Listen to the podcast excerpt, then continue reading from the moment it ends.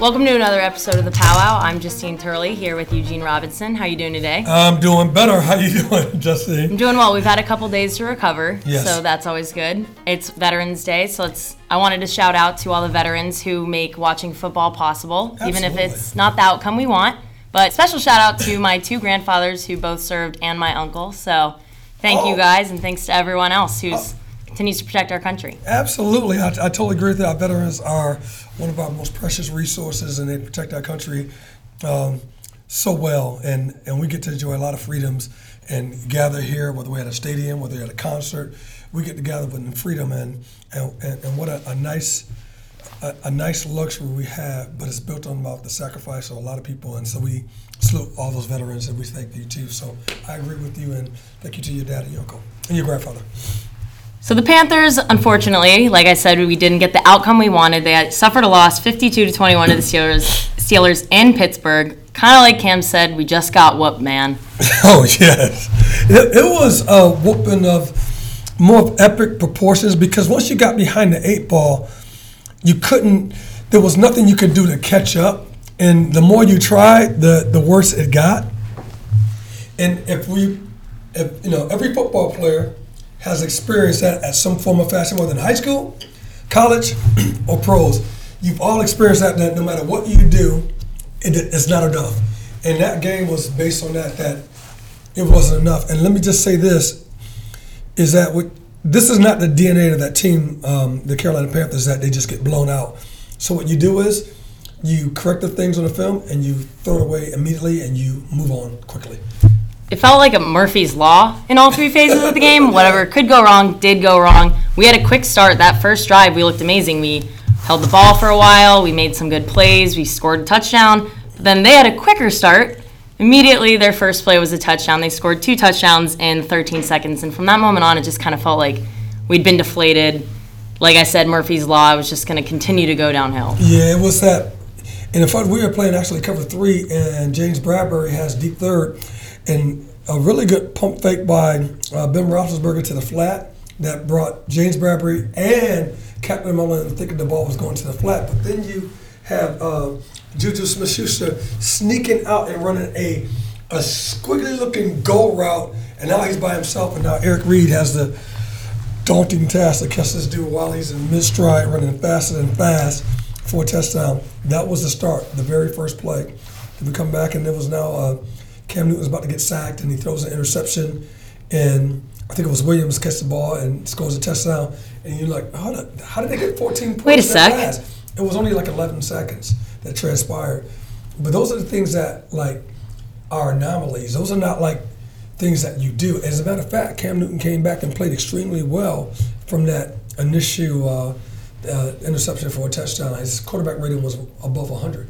So we don't want to dwell too long No, on not at things all. we did poorly. We did let up five sacks, but like you said, the more we tried to do things right, the less things worked out for us. And like you said, there were some positives. Other than Cam's QBR rating, what else did you see that was positive in this game that we can still kind of draw upon? I thought that James Bradberry, after that one play, I thought he played pretty well, but it gets kind of lost in translation. Um, I thought also that we had some pressures on Ben Roethlisberger, but he made it play. But we had some things that we did well pressuring him. And I thought that one of the biggest things that we didn't do well, but we learned from, is how the blitz can come from anywhere and how you can create a mismatch based on the blitz that pits somebody like um, uh, Christian McCaffrey against a 300 pounder. And typically you want to block it on the outside, but he got caught blocking on the inside. So now, after now seeing that and how you call the protection, that gets corrected so that we don't leave that mismatch um, or any team ever try to trigger a mismatch like that because he's physically out, just outweighed by a man who was 300 pounds. He only is 200 pounds. That's a big man hitting him. As a former player, are you would you watch any film from this game, or do you just kind of count this game as an uncharacteristic outlier, just completely throw it out like you said, because it's not in our DNA the way we played? Um, there's two schools of thought. Um, one is that you, you pick some of the plays that you need to evaluate and see what you did wrong. So I'm a proponent of that. But by and large, I'm not watching this entire game. No. I don't need to see Antonio Brown or, or Juju Smith, uh, shoots to see what they did to me to know, oh, I need to correct something. So this is not the DNA of this team. So I would, I go back to what Mike Holmgren did. We got lost back when I was playing for the Packers, and we lost to the Indianapolis Colts. We never even watched the film. We threw it out. We went on to the next game. I'm, I'm, on, I'm in that camp. Just move on. You know, next game, get your mind right because that's not who you are. It affects the fans, but games like this happen. Like the Patriots just got beaten by the, the Titans. Oh my goodness! Pretty handily. Yes, they did. And no one's saying that the Patriots are a bad team. So the fans need to know we'll bounce back. Things like this happen. It's the nature of the NFL. That's the NFL. And look at the parity in the National Football League. Any team at any given time can beat someone. No one would think that the Cleveland Browns would play the Pittsburgh Steelers to a tie. Nobody thinks that. Or the Cleveland Browns will come back and beat the Atlanta Falcons. It doesn't it doesn't compute, but any team can go ahead and beat anybody at any given time. So you, you got to stick to what you do, be consistent, make sure you minimize your mistakes, make sure that you are cohesive, offense, defense, special teams. And those things that we talked about previous couple of weeks are still true. They still hold true. So just because they had a bad game doesn't mean that that's all erased and untrue. As a matter of fact, we got one of the best records in the NFC, six and three. Yeah, people need to understand we're still in the NFL hunt. We're second in our division at six and three. It's not a bad place to be. No, not at all. And so you got some people kind of running away with it a little bit.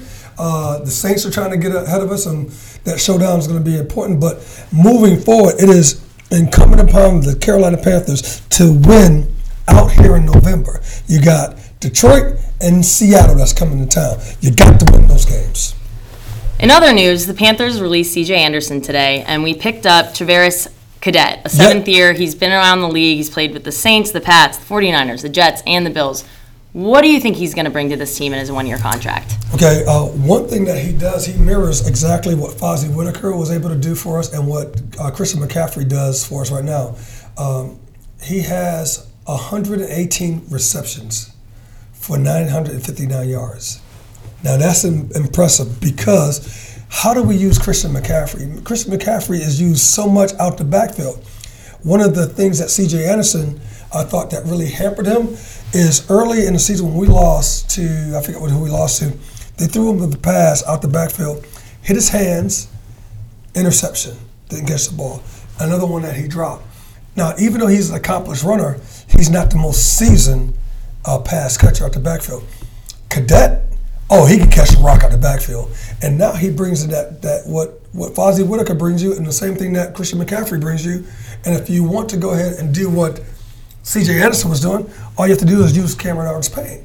And so from that standpoint, he becomes expendable um, and it becomes a business decision, not a personal decision, but a business decision, how to move forward and go. And don't forget, he also returns kickoffs. He has a 24.9 return kickoff average. Right now, DJ Moore has 22 and, uh, and, and Samuel has 21, 20.9. So when we're looking at optically, we're like, hey, this guy Cadet can put this type of work in and give you what we get at the backfield with McCaffrey. It makes sense to go ahead and move in that direction. It'll be interesting to see what Cadet and Norv Turner do to diversify this run game for this Panthers team. And like we said earlier, you win some, you lose some. And although this was a really tough loss for us, the Panthers understand that. And we're going to hear from Coach and QB1 after this break. We're back on the Powwow. We just finished talking about the Steelers and some of the negatives, but there were still some positives. Now let's hear from Coach Ron Rivera and his thoughts on the game from Thursday. Just that we bounce back. I mean, we're going to take a look at everything and see what happened. I mean, but the truth of the matter is, you know, it's one football game. I mean, we're, we're, we're six and three right now. And so we've got, uh, you know, seven more games to find out. And next week we get, start getting ready for Detroit, and that's what I'm going to look at. I mean, at the end of the day, guys, this happens. And I'm going to put it just like that. Okay? Let's just be honest about it it happens. We've proven that we're better than the way we played, like Ron said. We've had a lot of positives. What is coach like? What is his main focus going to be this week to turn things around coming up against Detroit? I think it goes back to what you asked me the question. I think he's going to throw out the film. I think he's going to say, "Hey, let's put this one behind us. We're not going to even dwell on it because that's not the DNA of this team." And if you really look at what we saw in that game, there were some really bright spots. Cam Newton, uh, Christian McCaffrey defensively, the pressure they were able to put on Roethlisberger to move him off his spot. Also to um, to corral a dynamite running back and Conner. There was some really good stuff that they, we were able to go ahead and do. So I think moving forward, I totally agree, Coach. Forget about it. Let's go on. Get ready for uh, Matthew Stafford, who is a beast throwing that rock. We'll talk a little more about him. Cam entering this game, he was coming off confident. These Panthers were coming off a three game win streak. They had the confidence walking in, but they were knocked down a few pegs by this loss. Cam kind of echoed that in his Thursday press conference. So let's hear what he had to say. Well, I tell you what, it, it, it uh, sure enough was a humbling piece of pie. But not only that, it was a it was a learning experience for a lot of guys. You know, if we expect to be as good as we expect us to be, we have to find ways to win games like this in a hostile environment. Other players also talked about how tough this league can be. Greg Olsen has mentioned that every week can be a hum- humbling experience. Does this game give the Panthers extra motivation to continue after they were having such a good high? Well, absolutely, because you need some sobering judgment. Because sometimes you can think that you're better than what you are, and you have to always remember that this is game is always predicated upon work, work, work, work, execution, execution. Dot the i's, cross the t's, leave no stone unturned, no play. Every play is important, and then you have to make sure that you know your craft. It demands your full attention every single moment. You just can't go in and say a lot, take a lax and go, okay, I get to chill. Football demands I need, I need uh, attention to the highest degree. That's what it demands, and there was some of that lacking, and then we had some guys trying to make plays and and go beyond what they were able to go ahead and do. And because of that, now you're just messing up. You're just messing up all over the place. Get it out the way. Get it out your system. Let's move on. And that's where this team is at.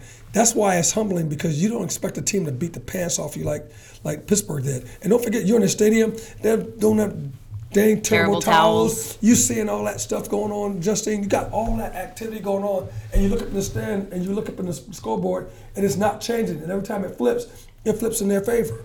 So when you look at it, it is humbling because there's nowhere to run, there's nowhere to hide. People are gonna tweet and Facebook and all the social media is gonna go crazy about what's wrong with the Panthers and that. The fact that Cam Newton said, "I am humbled," speaks a lot because he actually had a pretty good game, but he was humbled because he realized that he having a good game doesn't mean that you're going to win. It means that everybody has to have a good game, and I think he was humbled by that, and I think that's rightfully so, and good for him because that shows real leadership. I think this loss is going to put a chip on the Panthers' shoulder and have them kind of. We have something to prove. We gotta we gotta fight back. And I always think a chip on your shoulder kind of gives you an extra edge. It does, and I think they had to chip on the shoulder even in that game because don't forget there was no quitting that Pittsburgh game. And I don't remember. Do you remember when Conner went out of the game? He went under the blue tent first, and then he went into the what's the name? Well, I remember he got hit by um, Thomas Davis, extremely hard. Running to his left, Thomas Davis came up and just rocked him, and Luke Kuechly ended up finishing off the tackle, but then he ended up goes in the blue uh, tent. Well, that shows me the resolve of a Thomas Davis, a Luke Kuechly, when this guy's running really well, to get to the point of attack and put something on this guy. Well, you could easily, oh, it don't matter. Oh, you know what, one more yard doesn't matter, but it mattered. And I think he went out of the game. He might have been concussed on that, but it just shows how relentless and regardless what the score looks like, what it smells like, what it tastes like, what it sounds like, these guys are going to play extremely hard. We're going to keep pounding. You like, know that's like we like to say. I think we've relived the sadness of this loss. Yes. Enough. So Enough. When, when we get back, we're going to move on to some more fun topics. Flag on the play up next on the powwow. Thanks for sticking with us on the powwow. I'm Justine Turley here with Eugene Robinson, and it's time for our favorite segment, Flag on the Play. Flag on the play. All right. I here we got go. some good ones for you today. I'm excited. So, OBJ said we can win nine straight and make it to the playoffs. What are your thoughts on that? Flag on the play? Do you think it's delusional? I mean, anything can happen. They're playing tonight. We'll have to see. Flag on the play. I think they got too many problems. I, I think they got too many problems offensively and also defensively. And typically, when when you're winning, winning is contagious, but also losing is contagious also. And I think they're in that losing bug right now. So flag on the play. We'll have to see what happens tonight on Monday Night Football. All right, next up, Eric Reid. That play on Ben Roethlisberger and the call that happened, that ensued after. What are your thoughts on that? I say it's a flag on the play because if it was if that would have happened to Cam Newton, I would be just as upset. Um, did Eric Reid mean it? No, because he dapped up um, Ben Roethlisberger afterwards. I get it, but the rules state as he's going for a slide, he has protection, and you can't hit the quarterback, and so you have to figure a way to not hit him. And now, is it intentional? No, I don't think it's intentional. I think he's just being a football player. But I'm gonna have to call a flag on the play because I will call it if it happened to my quarterback. I'm sure he'll learn from that, and I was glad to see that he. Oh, he dapped went him up to Ben, and they were all- no bad blood. Yeah, he dapped him up, uh, and and that's what Eric Reid is. Eric Reid, I mean, he he knew it, and he accepted his punishment uh, like a man, and and went off. But before he left the field, he dapped him up and said, "Hey man, my bad," because he he knew it. So once again, flag on the play.